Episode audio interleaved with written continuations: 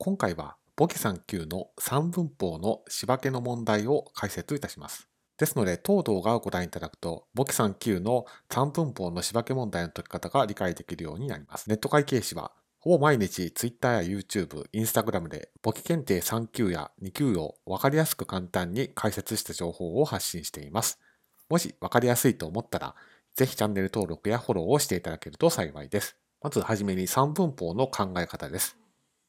三分法っていうのは商品を売ったり買ったり、これ商品売買と簿記用語で言いますけども、商品売買の取引の仕分けを売上、仕入れ、繰越商品で表現する方法を言います。そして繰越商品っていうのは何なのかというと、期末にある在庫の金額を表現する勘定科目のことを言います。そして売上原価ですけれども、これは売上原価という勘定科目を使うわけではなくて、仕入れ勘定で決算の時に計算するというスタンスをとっています。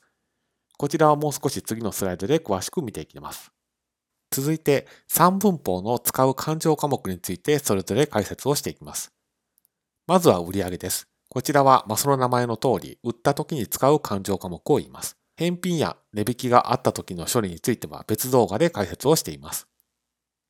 次に繰越商品ですけども、こちらは先ほどのスライドで期末にある在庫の金額を表現する勘定というふうにお伝えしました。この金額をリアルタイムで計算しているといったイメージを持ってしまいますけども、実はそうではなくて、決算整理というタイミングで洗い替えるという処理をしています。どういうことかというと、日常の処理をしている段階では、繰越商品という勘定科目には機種の金額がずっと残っています。そして、日常の処理が一通り終わって、決算整理を、決算整理という作業のタイミングで期末の数字に置き換えるという作業をします。そして仕入れですけれども、仕入れは買った時に使う勘定科目です。日常の処理の段階では、当期仕入れ高を順次記録をしていく勘定科目です。ですが、決算が終わった時、決算整理のタイミングで、この仕入れの金額のところで売上原価を計算するという作業をする勘定科目でもあります。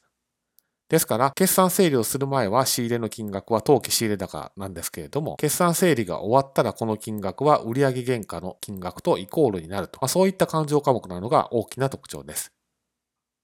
ですから、繰越商品と仕入れについては、決算整理をする前とする後で、示している金額の内容が異なってくるというところが、まずは覚えておくべきポイントです。それでは実際に問題を見ていきます。まずは掛け仕入れの問題です。商品25万円をかけて仕入れたという問題です。仕分けはこちらの通りです。商品を仕入れたわけですから、左側借り方は費用勘定の仕入れです。そして、右側貸方が、えー、かけて仕入れたと言ってますから、買掛金という負債勘定が発生します。なお、在庫の金額であったり、売上原価の金額はそれぞれ決算整理のタイミングでしますので、この仕入れたタイミングではそういった処理は一切行いません。勘定口座への転記はこちらのように、左側借り方と右側貸し方を間違えないようにしてください。次に掛け代金支払いの問題です。商品掛け代金25万円を現金で支払ったという問題です。こちらの問題については、仕入れの話は一切しておらず、仕入れた代金を払ったと言っているだけですので、先ほどの買掛金をそのまま取り崩せばいいということになります。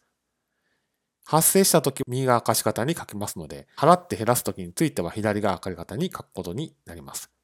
勘定口座への転記はそれぞれこちらのように、左側借り方と右側貸し方を間違えないようにしてください。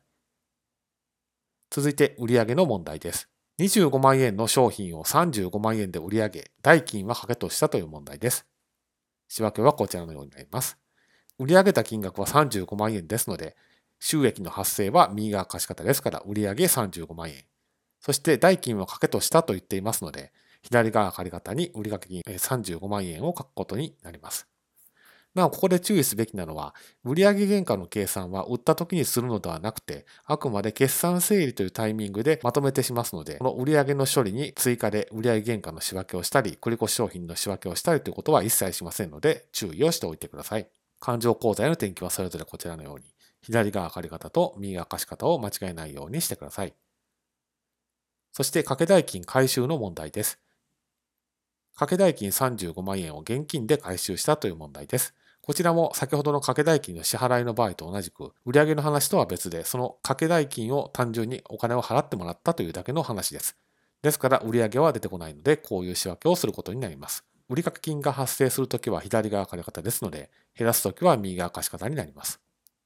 勘定口座への転記はそれぞれこちらのように、左側借り方と右側貸し方を間違えないようにしてください。ですので、当動画で押さえておいていただきたいのは、三分法の問題では、日常の処理と決算整理を2つに分けて覚えた方が頭に染み込んできやすいと思います。で今回のこの問題については、すべて日常の処理の話をしていますので、間違って日常の処理の段階では C クリクリ C って言われている売上原価の計算、繰越商品の計算の処理は一切しないようにしてください。